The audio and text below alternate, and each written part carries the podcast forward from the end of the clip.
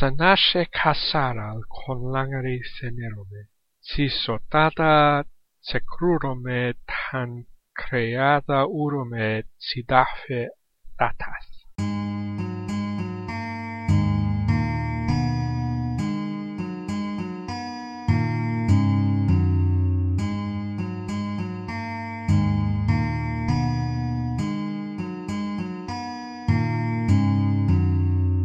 Welcome to Con Langery, the podcast about constructed languages and the people who create them.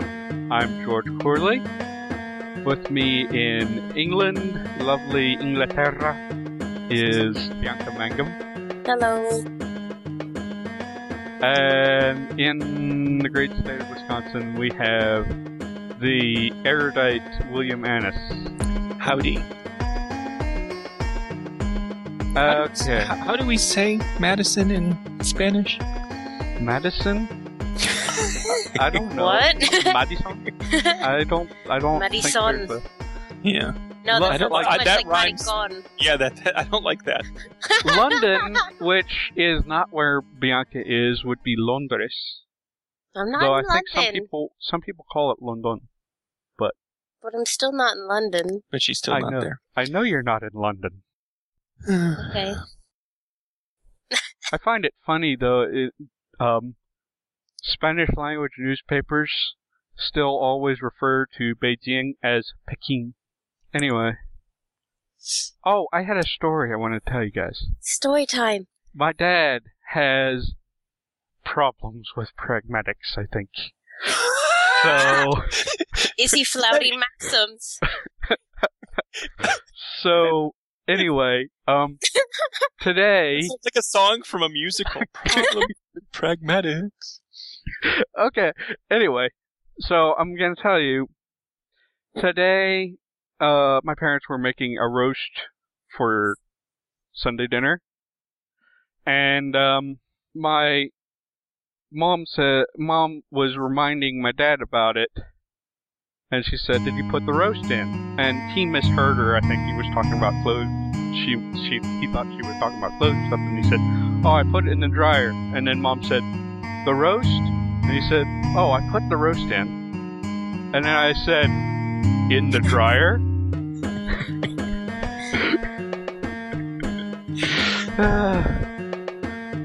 So... But he does that, things like that. He doesn't finish his sentences when the end of the sentence contains vital information to understand him. And, I don't know, he does kooky things when he talks. We are not speaking Japanese. We cannot drop anything we want. We can, but it never ends well. Anyway... I guess that was not as funny a story as I thought. But why don't I quit trying to make funny stories about say funny stories about my parents and talk about some linguistics. Woo-hoo. Our topic. What? Woohoo. Okay. Our topic today is pronouns. So everybody's got a know a little bit about pronouns for language. But they're like professional nouns. Or not so much. No, pronouns... Not in any way. Pronouns are basically a class of words that can be used to replace a noun or a noun phrase. But there's a whole lot of different ways you can do it. William, you listed a whole bunch of crap here. So a whole bunch of crap. Yes, that's exactly what I did. So we can talk about all these different pronoun kinds. There are free, closed, and by that I mean the pronouns are separate words. They can float around all over the place. And closed meaning that there aren't new ones. There's a fixed set and that's it. There's free open, which sometimes occurs in languages obsessed with politeness, where you have, first of all, they're free, they float around. the sentence. It can be used in different roles, and they're not attached to other words. And open means you can keep bringing in new words and using them as pronouns. Yeah, Japanese is an example of that. Yeah, Japanese is the classic, easily accessible example. Mm-hmm. They can be bound morphemes, which means they're attached to things and can only go in certain places. Things like conjugation markers, possessive markers, if you use those as a bound affix. And they can be enclitics. Mm-hmm. And an enclitic differs from a bound morpheme in this important way. In a language like Latin, the first person singular subject suffix on a verb, like amo, or widow or whatever, can only go on verbs. Enclitics in theory can follow anything. In practice, they tend to either follow the word they go with, which might be a noun phrase if they're possessives, or, and it's very common all over the world, for enclitics to pile up after the first free word in the sentence. So you might have your subject pronoun be an enclitic, which might attach to whatever happens to be the first free word in the sentence. It may not be the verb. And then you have some languages that might have some full and then some enclitic forms. Indo-European languages, Uto-Aztecan languages have usually a mix of both independent and enclitic forms. Mm-hmm. I see where you're going with that. I'm trying to think.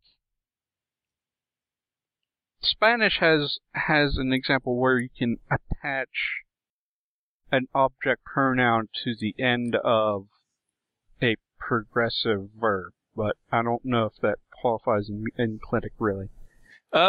It is with the infinitives, the reflexive infinitive is usually stated as blah, blah, blah, say, right? Yeah, I think you can attach it to any non-finite form, which includes the ondo and the...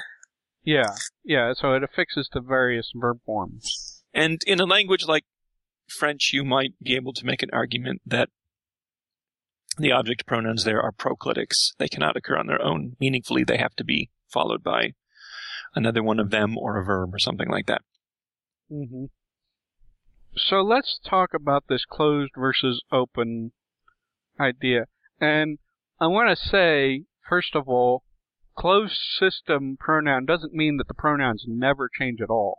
It's just they're more restricted and that there's sort of a set schema. But, I mean, one of the pronouns in English is a loan word, or is thought to have been a loan word originally.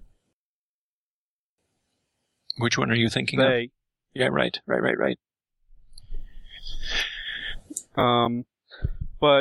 And pronouns can move around a little bit if you're doing the historical, the diachronic method.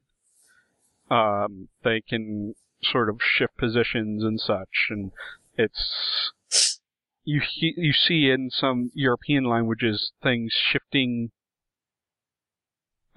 Mostly you see the singular and plural U forms as well as like formal U forms shifting around a lot over time. But yep. That never happened to English. But it's just that happens on a historical scale, whereas say in Japanese, you can just appropriate. That's a lot more productive. And I think Japanese pronouns, a lot of them don't even necessarily go to a specific grammatical person. It's been a long time since I've looked at Japanese, so I'm not going to say too much about those. Yeah, I don't know. Well, we'll have to have somebody email us about that. But anyway, so. One thing you listed, class systems can have a lot of third-person pronouns. I know that just gender often gets shown on the third person, sometimes on second person even. But I didn't know about the more complex class systems. So a good one is, and an easy one is Swahili, which has, you know, 7 or 8 classes, depending on how you count. Mm-hmm. And what's really interesting there is the pronouns are all bound. Okay. Yeah. So let me clarify that. All of the third-person forms are bound.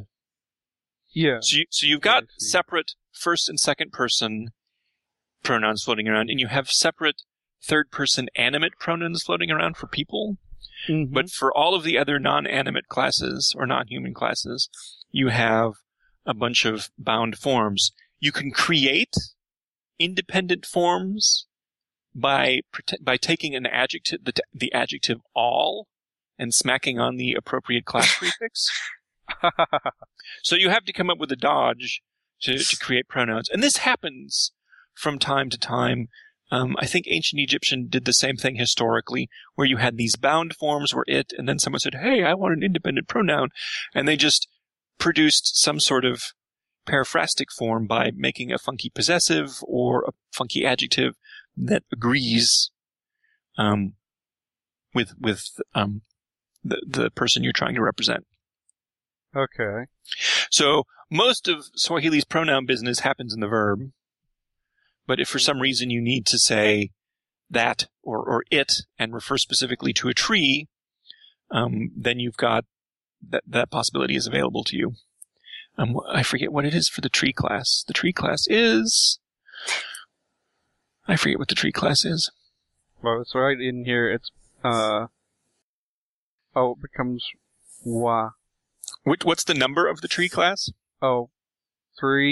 3, 4. All right. So the independent pronoun of that is wote, and the plural is yote. Okay. Right. And you add your little prefixes. Okay. So... So that's class systems. I'm not quite sure if they're called classes or genders in Mixtec. So I like the Mixtec pronoun system because it's really interesting. So it has formal and informal versions of the first-person pronoun and the second-person pronoun, separate words. And then it has 6 separate third-person genders. 1 for he, 1 for she, 1 for children, which is epicene. It doesn't matter if it's a he or a she. There's a special pronoun just for gods. There's a special pronoun for animals, and there's a special pronouns for water. Ah, okay. Why? Okay. I'm not going to ask why, because... yeah, that question we cannot address. Why aren't the children with the animals? Because children are more animate than animals in their system, I guess. Yeah. Whatever. What? You I like it, though. When you create your languages, you can put children at the same animacy as animals, but not all languages will work that way. Yes. I prefer the lightning animacy. So, but Mixtec gives us a nice opportunity to talk about another weird thing about pronouns, which is clusivity. Uh-huh. Oh. I feel like as soon as a new conlanger learns, inclusive and exclusive, I must add this, which isn't a bad thing. It's not uncommon, but I feel like as soon as you hear about it, you're like, I must add this now. Well, I don't know. I have not used it yet, but I like the idea. So what we're talking about is specifically on the first person plural. Right. Is some languages distinguish between inclusive and exclusive. Inclusive meaning you are including the interlocutor, the person you're talking to, the listener. And exclusive meaning you're excluding them. You're only talking about you and another third person or other third people, not including the listener. Right. So what's interesting about Mixtec is that the first and second person pronouns are indifferent to number. Mm-hmm. Except when it's used as a plural, their first person that matches the singular, that plural is exclusive. And that kind of makes sense. Mm-hmm. And then they Doesn't have... That... Continue, and then I'll ask my question. Okay. And then they have a separate pronoun, which is the first person plural inclusive. Uh-huh. Bianca? I was going to say, doesn't... Usually, with the inclusive-exclusive systems, you get one form that matches in some way the similar. You can tell it's derived, the singular, and you can kind of see they're derived. But it's not really, I don't think there's a big pattern between which one, the exclusive or inclusive, that patterns with the singular. Yeah. Yeah, pronouns can be weird. It seems to me that inclusives are the more likely one to be weird and maybe include some residue of a second-person form somehow. Mm-hmm. Yeah. That's not always the case, but it sure seems that way sometimes. I think you can go a step further to, if I remember correctly, American Sign Language, you can do inclusive and exclusive, and then there's also a sign that means you and me. Oh, just the two of us? Yeah, you make a Y and you point with your thumb and then your pinky to you and the listener. Yeah.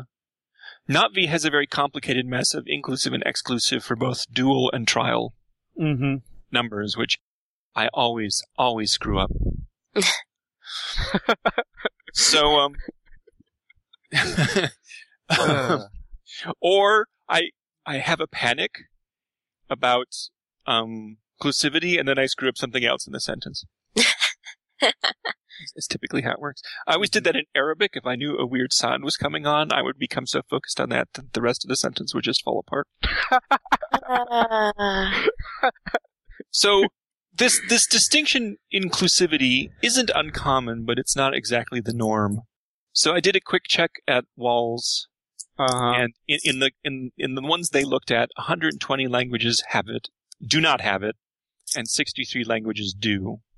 So it's about a 2-to-1 mix of not having it versus having this distinction. So it's not uncommon, but it's not particularly common. It's a modestly common.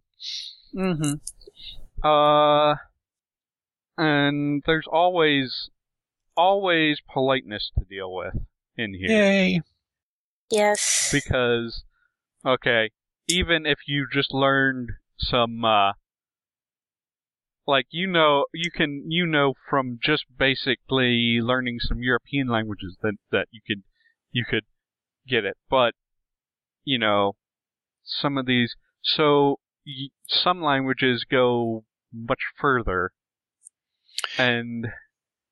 Right, so we were just talking about Mixtec, which has polite or has formal and informal pronouns for both first and second, and the condition for use there, as I recall, is if you're talking to someone your own age or older, you use the formal pronouns, and if you're talking to someone younger, you use the informal forms.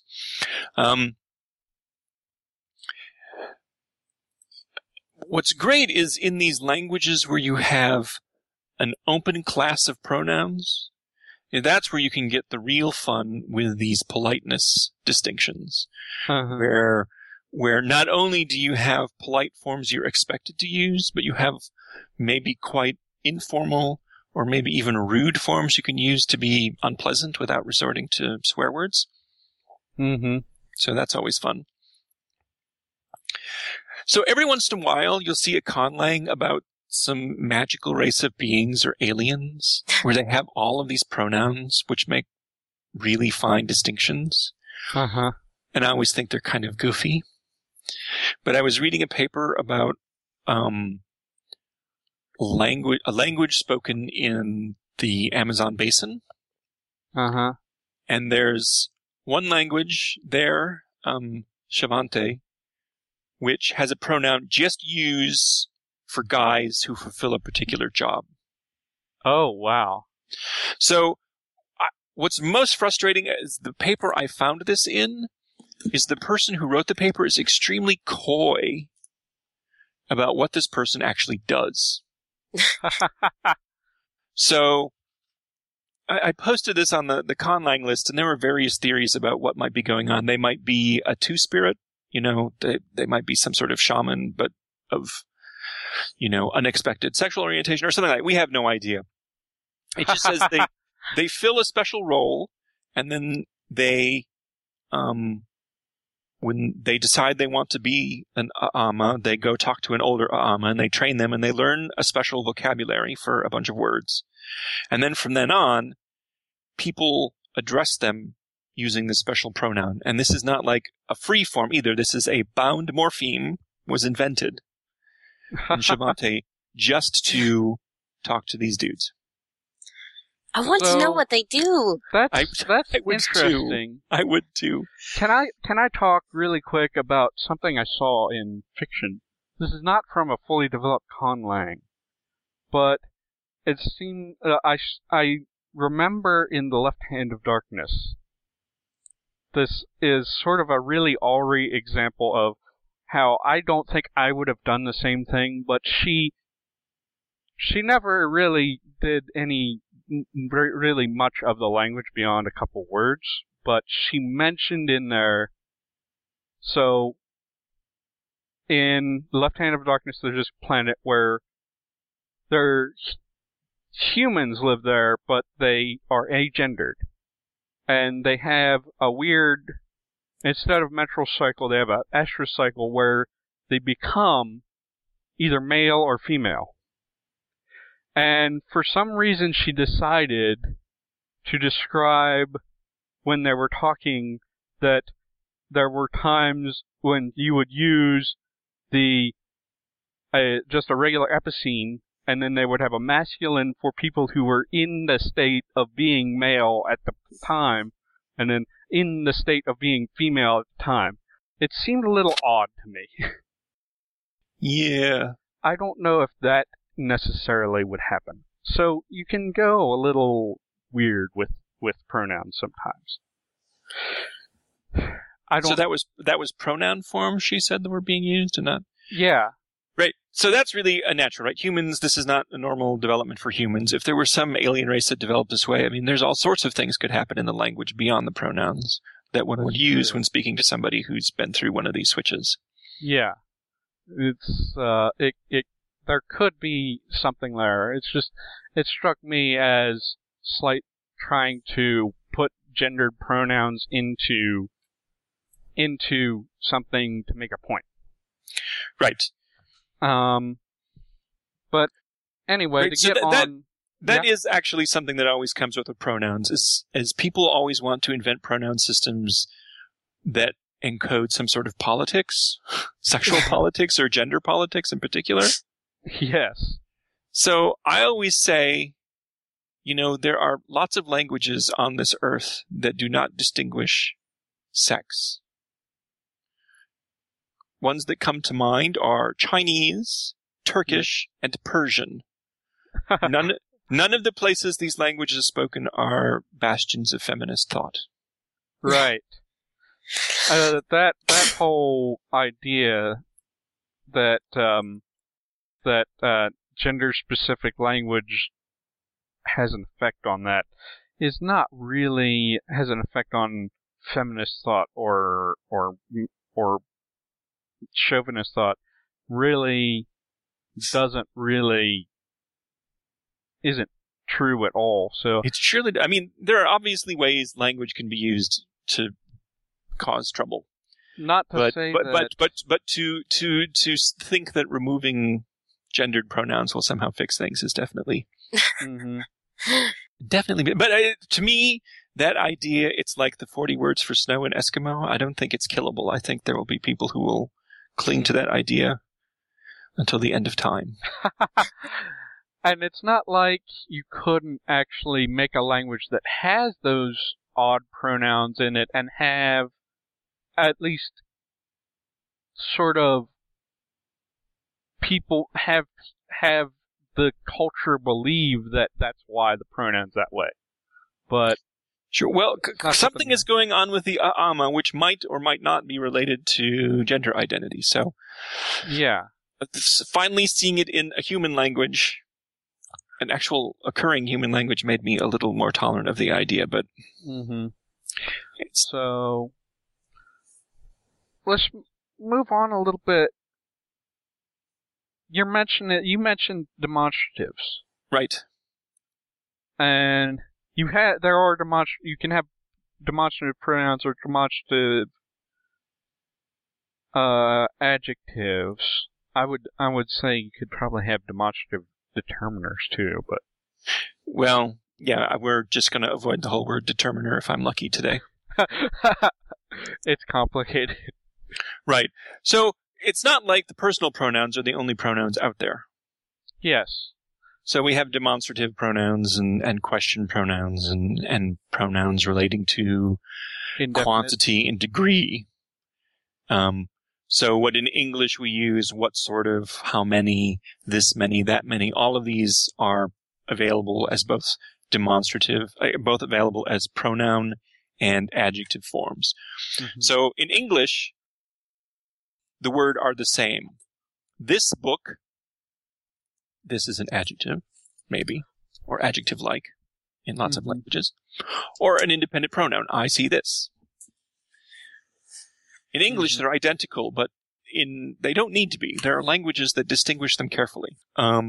If you have one of those languages with, 12 degrees of distance and appearance and non-appearance and all of that, these really complicated demonstrative systems that some people love,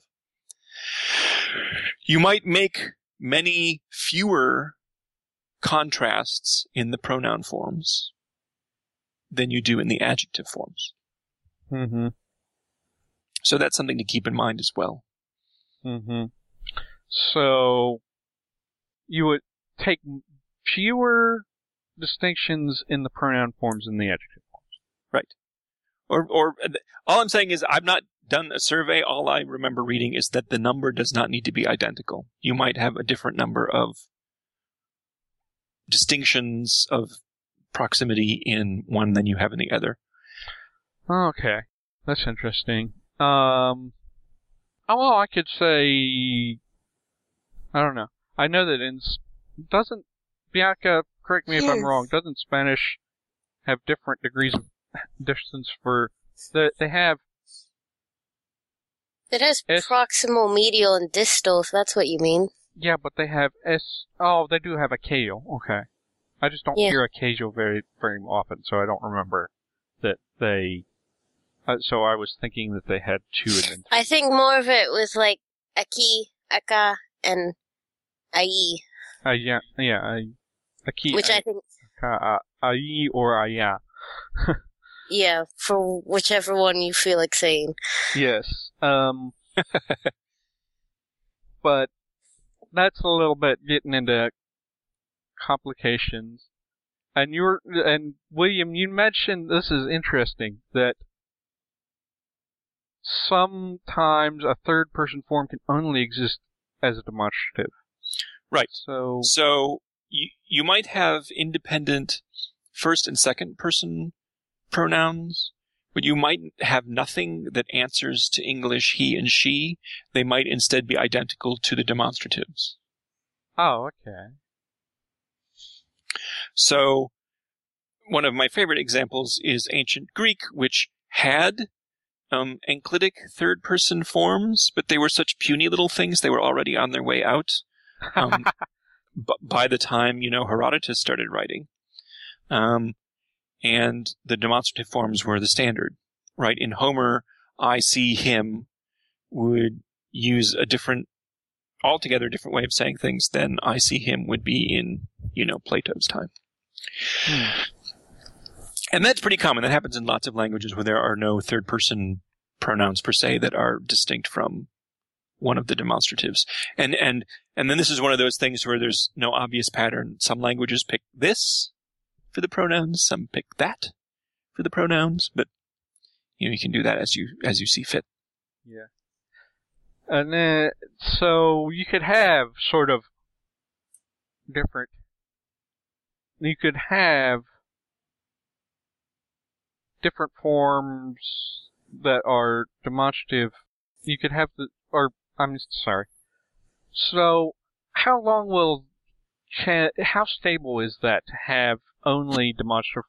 I would think that they would eventually turn into regular pronouns.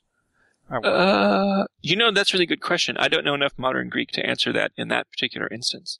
Yeah. The boundary between pronouns, in the strict sense, demonstratives, and other sorts of determiners like definite and indefinite articles is always fluid. Mm-hmm. I mean, they're always changing this way and that way, and in more than one language, the boundary between those and copulas are even kind of loose. So all of that stuff is freeform, so I hesitate to say any of it is stable. And then sort of the last thing in your list that you gave us, William, sorry to base this all on your notes, but... That's fine. You just listed prodrop. And right. I like prodrop. It's like after English, you just want to drop the stupid pronouns. Well, English can drop pronouns in certain cases in regular speech. Sure. Yeah, I mean, so can Swedish, but it's not like as productive or prevalent to say it's a real feature. Yeah. Okay. Well, we should say. We deal a lot of times on this show with things that are a continuum. I think prodrop is a continuum. So absolutely. English is maybe we should say what prodrop is. Okay, prodrop. A prodrop language drops pro forms, including pronouns, in certain. But what I'm saying is you can be more or less. So English is an example of a language that's not very prodrop at all. There's a few special circumstances, particularly imperatives, you can drop the you must drop the pronoun. But in a lot of other cases, it's so militant about keeping the pronoun that, for example, you have dummy pronouns with weather verbs, like to rain and to snow. A little bit further on, you have, like, Spanish, which most of the time Spanish drops the subject. But the subject is encoded on the verb, so right. It doesn't really matter. Probably one of the extremes you would say would be like Japanese, where you can pretty much drop anything, any argument in the sentence. I always thought it was cheating, calling... Spanish prodrop, because there's a pronoun there. It's just part of the verb. Would you call it a pronoun, though, because it's an agreement suffix, really? Yeah, right. So this takes us into realms of theoretical linguistics that it's better if I don't start ranting about. Well, Actually, George, I disagree on how... I think English is more prodrop than you think. So if somebody says, hey, William, what are you doing? Going to the store. Yes. Yeah. There's all sorts of times, especially in really informal English, where when the subject is easily decidable, we drop it happily. Mm-hmm. It doesn't have to be just me. We're much less likely to drop object pronouns just because then that leaves the transitivity of too many verbs in question. Yes. We don't drop objects hardly at all. And in certain circumstances, we drop subjects. I wasn't saying that it was... That example I wasn't thinking about at that point. But yeah, and sometimes in conversations. And I've actually dropped subjects in English in cases where you wouldn't expect somebody to... Just because it was informal way of saying things. Well, this is all pragmatics-based, so if you can get away with it pragmatically, with the meaning being clear, then in English you can do it. The thing is, in English, you have fewer chances to do that than in a language like Spanish, where it's marked on the verb, so pragmatically you can get away with it pretty much whenever you want. So, William, do you know of any languages that are more militant than English at keeping pronouns? No. Okay. Well, I said funny. I don't know any. I can't think of any. I'm gonna say, and somebody will probably correct me on this, but my working theory on this is gonna be that pretty much all languages will drop a pronoun in some case, and maybe as restricted as it has to be a secondary clause with the same subject or something. Or it could be as free as Japanese, which just drops whatever. But you just have to decide where it's acceptable or where it's even sometimes required to drop pronouns. Right, and that can get tricky because you have to think about sort of controlling reference within a discourse. Yeah. What's going on, who's doing what to whom can get goofy if you're dropping things all the time. And it doesn't matter whether you have agreement stuff to compensate or not, because Japanese has no person agreement at all. Chinese has... It's a little bit like English in keeping things, but it does drop pronouns in some cases, even though it has no kind of agreement on verbs to compensate. So it just depends on whether pragmatically the language can handle not having a pronoun there or not. Right. And if you're going to do this, you need to lay out the rules pretty clearly about when this can happen and when it can't. Yeah. And people write entire dissertations on this for Japanese and Chinese and whatnot, so. Oh, okay. Well, I think we've covered pronouns pretty well. Or at least the basics. Yeah, the basics, and then... I mean, there's a lot of fun stuff we covered that you can mix together and do all sorts of crazy business. This is how we go. We go about 30 minutes worth of it, and we've done more than 30 minutes, I think. And the rest, if you want to look it up, you can look it up, and I'll have some links in the show notes. But right now, I think we're going to move on to our featured conlang, which is... if I'm pronouncing this correctly, Baraŋe. Baraŋe. That's right. Okay. Sorry. So I think this was suggested on our suggestions form, and also Bianca, you saw it and wanted to look at it, right? No. No. Not on the ZBB that much. Oh, okay. Or, as I was told to distinguish it better, the ZBB. Whatever you decide to call it. Okay, but, so, the presentation here is not ideal because this is a forum thread, but we're gonna talk about this language. It seems like he has a good deal developed here. It's kind of hard to gauge at a glance, but, so, Baraŋe is a fictional language, what you might call an art lang. It's created by, I don't think this guy ever gives his real name anywhere, but he's Mr. Bernie on the ZBB. And, So he has this forum thread and some links to different sections. Just looking a little bit at... But he also has, it looks like, let me check some dates here. After he started his, ZBB thread, he, I think just this month, just in October, has started a WordPress blog. Yes. Where he has things where he goes into far greater detail. Yeah, okay. Excruciating historical detail on the things like the development of the vowel system. Yes. Which reminds me of those great old Germanic language grammars. It's probably because he's German then. Well, I don't know if he's German, but I think he is German.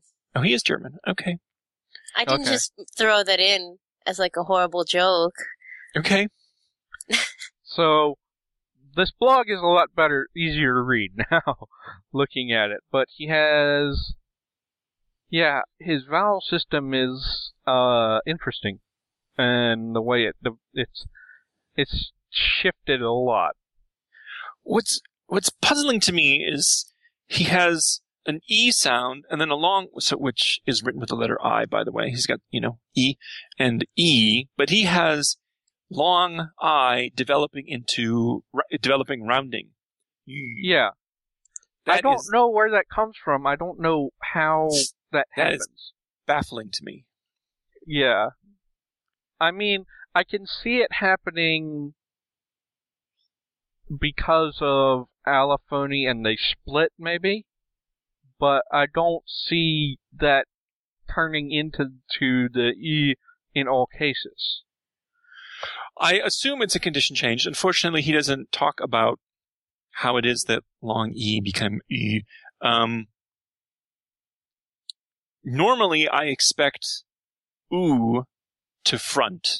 That's happened in lots of languages on this planet where it goes that way and gets, disappears and turns into an E sound. But this going the other way, to go from front and then take on rounding just seems bizarre to me. But maybe they're natural languages that this has occurred in. But I have to say, everything about this, having I with a macron be pronounced U is the one that baffles me the most. Just in terms of the writing system. So, he has a good deal of, well, let's just see if we can take another look. Number system is kind of nothing. And so we just have that. He has pre-aspirated stops marginally. That's Icelandic. Interesting thing. Icelandic. Icelandic seems to be very popular in the conlang community. It's so weird. That's probably why. He has a little... No, you think, it's just another Norse language. Then the longer you look at it, you're like, no, linguists are getting into fisticuffs over what exactly is going on. It's a pre-aspirated what? Yeah. Yes. So, and he has... He actually does have, derived this from a proto-language called Proto-Aketamata-Kamase. I'm probably not pronouncing that right. Right. And he additionally has an old Baraŋe stage. Uh-huh. So this is typical of the ZBB madness, is to go through these very complex historical things. Mm-hmm. And so, he's got dialect notes on his blog, especially for things. He has a good number of adpositions. Yes. Yeah. A lot of them. About 10. 10 is not that many. Compared to English, no. But I've heard that there are languages that get by with very few. Yes. Yeah, but it's still not that many. It's well within the medium range of adpositions. Yeah. We've got another one of these weird compounded gender systems where he has animate, inanimate, but the animate can also be divided into animate common, animate masculine, and animate feminine. Oh, really? It has common? Yeah. It does. Oh, I must have missed that. Yeah. Look on the thread and click on gender.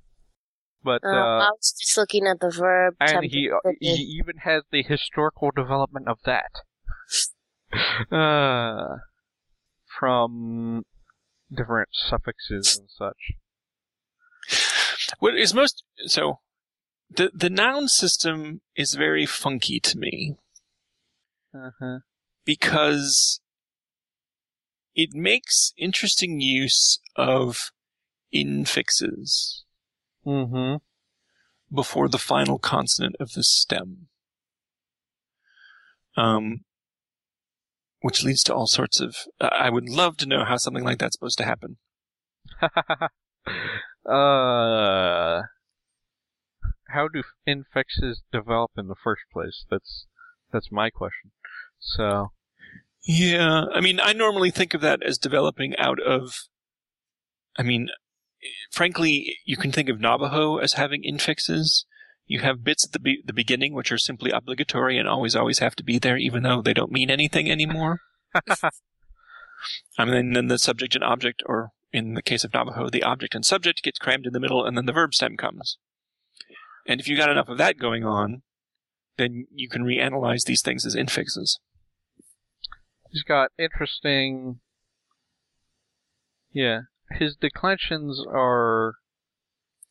They're not too crazy. Yeah, they're not wacky, but they're... I mean, they're wacky, but they don't seem to be particularly irregular. Uh-huh. And... Adjectives...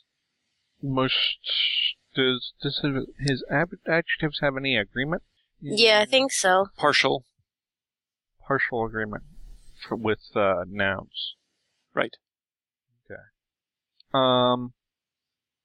It's quite a lot of agreement going on that verb. Yes, the verbs are complicated. You need to look at the verbs here. Yes. So, he has the stem of the verb includes the verb root, tense, voice, and mood marking. And then there's a personal ending that agrees in gender, person, and number. That's complicated verbs. Right, and he's got some double marking going on, or what's historically double marking as you know, inflectional forms start to get swallowed up by changes, then you pile on some new ones to beef up things that are getting missing. So mm-hmm. The verbs are definitely the most complicated part of the language so far. Mm-hmm. So... Although, honestly, some things about it seem kind of regular to me, but then once you pile it all on top, then it starts to look a bit funky. Yeah, I don't know. I like the aesthetic when I'm looking at these a little bit. It's very regular, but it just looks interesting. Ngalem, ngalet, ngalen, ngales. I don't know. Maybe I'm just sucker for... You just like words that start with a velar nasal? That was a velar nasal? Paradigm there, but anyway. It was a slightly palatalized velar nasal. It was I thought he was just... Yeah. Nah. Okay. It's not that weird. I mean, I'm not used to, you know, initial velar nasals. It could throw me. I could just automatically place it as a palatal to be more likely. Yeah. Yeah. I was just reading, but that's just how his stem conjugation part work, but yeah, this in general, there's some things that look a little. It seems like he's got everything very well thought out, and he's very big on the history. Very big on the history. Yes. I enjoy. He's got the demonstratives. We're going back since we're focused on pronouns today. He's got disjunctive demonstratives, which is a funny name for demonstratives that are separate words, and they have three levels of proximity: proximal, medial, distal. Fine. But then he's got clitic demonstratives that are only proximal versus distal. Mm-hmm. So that's nifty. I like that. Okay. He also has gender agreement on...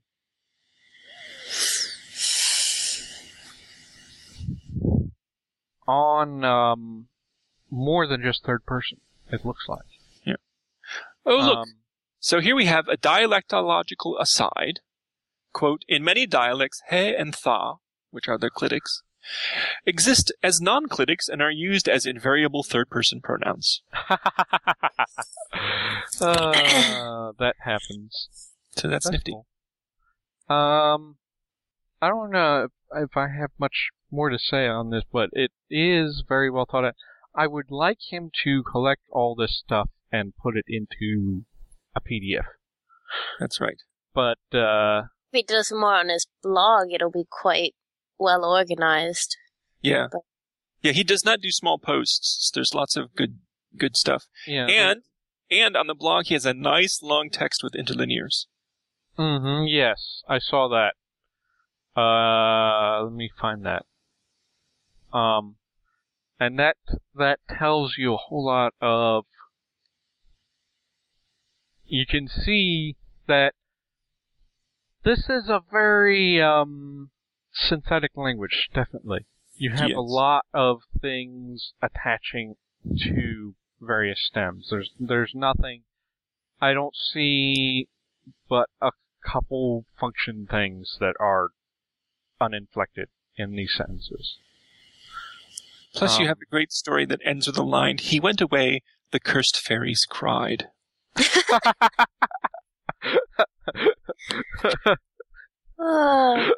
I don't know where the accent is on these words, or I would read that aloud, but I won't.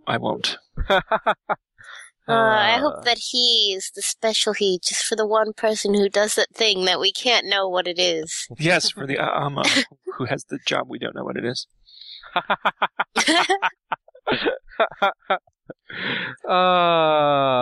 I assume the person who wrote that was trying to obey some sort of cultural sensitivities, but it's a little vexing because it sounds like I'm being teased, or I felt I was being teased with secret information. Oh, so I don't know if we have much more to say on this, but no, it's a nifty language, especially if you like the historical stuff.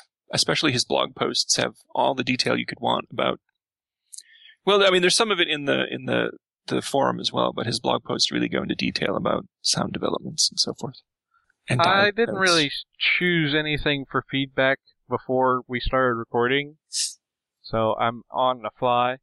One thing is I posted a little poll, and I'm going to leave that up for...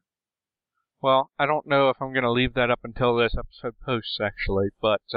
We're doomed. We have to record episodes. There's pretty much everybody who answered said, we just want regular episodes. Not a whole lot of people answered, but I guess it's a reasonable sample of our audience. It's a pretty clear majority wanting more episodes. Yeah.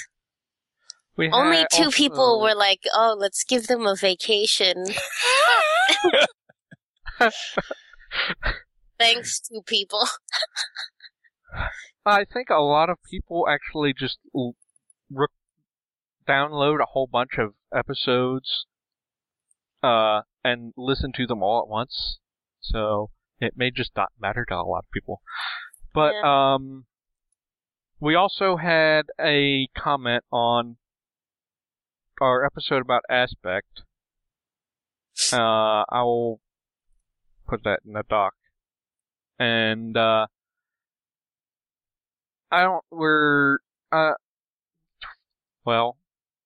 I can copy and paste successfully.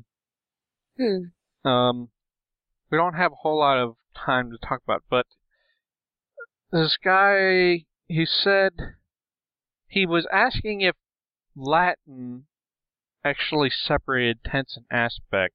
No. Yeah. Well, he was thinking of it as sort of, if you analyze it a certain way, it kind of is different. But I don't know anything about Latin, so I wouldn't say, but I'll defer to William when he says no, because it doesn't seem like it would. No, it's that I'm going to have to disagree with his reading of what's going on. Yeah, and he also mentioned Japanese. By the way, is that supposed to be perfect or perfective that he's talking about there? No clue. Yeah, I don't know. but he's mentioning, I guess, iru, adding iru after a verb sort of makes sort of an imperfect, but I don't know.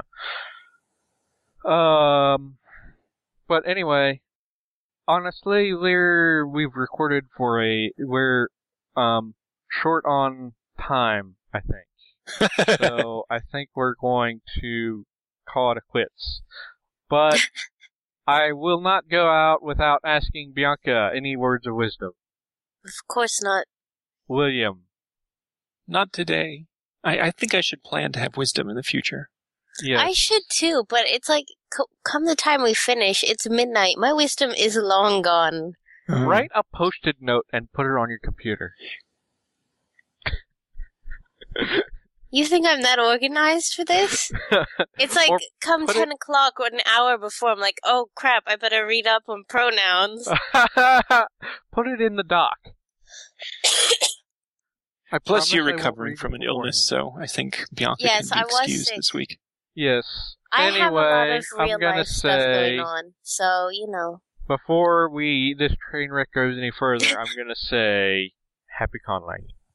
Thank you for listening to Con Langery. You can find all our episodes and show notes, as well as subscribe to our iTunes or RSS feeds through conlangery.conlang.org. You can also like our Facebook page or follow @ConLangery on Twitter. If you would like to contact us with corrections, comments, questions, or suggestions, or even suggest your own conlang as a feature, please email conlangery@gmail.com or call into our new voicemail line 304-873-6281. We also have a handy suggestions form on our site. Our theme music was created by Xander Medeus